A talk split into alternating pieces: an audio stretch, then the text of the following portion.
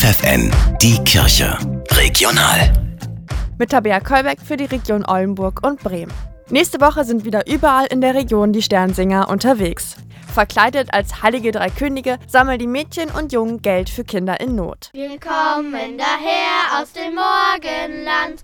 Wir kommen geführt von Gottes Hand. Mir gefällt, dass wir auch den armen Kindern spenden. Ist halt auch immer für einen guten Zweck, weil ich gerne anderen Leuten helfe und weil ich es gerne mag, wenn die Leute so strahlen.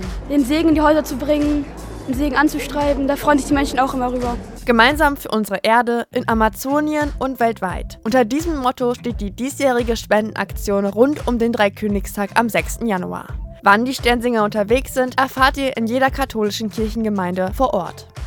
Wer zwischen den Jahren noch nichts vorhat, das Diözesanmuseum in Osnabrück zeigt noch bis zum 4. Februar über 60 verschiedene Krippen. Das Besondere, anfassen und mitmachen ist ausdrücklich erwünscht, sagt Museumspädagogin Jessica Löscher. Und die Leute können hier eben schon basteln, malen, die Krippe knuddeln, ja, das haben wir auch mit den Figuren spielen. Und da haben wir jetzt versucht, eine bunte Mischung zu machen. Und es lädt eben alle ein, die auch hier in die Ausstellung kommen, das auszuprobieren. Zu sehen sind Krippen aus Holz, aus Kunststoff, Origami oder Zuckerguss. Ihr merkt, es geht vor allem um Spaß und Freude. Und genau das können Krippen Kindern vermitteln, sagt Jessica Löscher. Es ist jedes Jahr die Chance, Kindern ja, die Weihnachtsgeschichte näher zu bringen und die Schwere von diesen Themen zu nehmen. Also die Adventszeit ist auch immer eine Zeit, wo die Augen leuchten, wo alles glänzt und ich glaube, die brauchen wir immer mehr. Die Ausstellung dauert noch bis zum 4. Februar.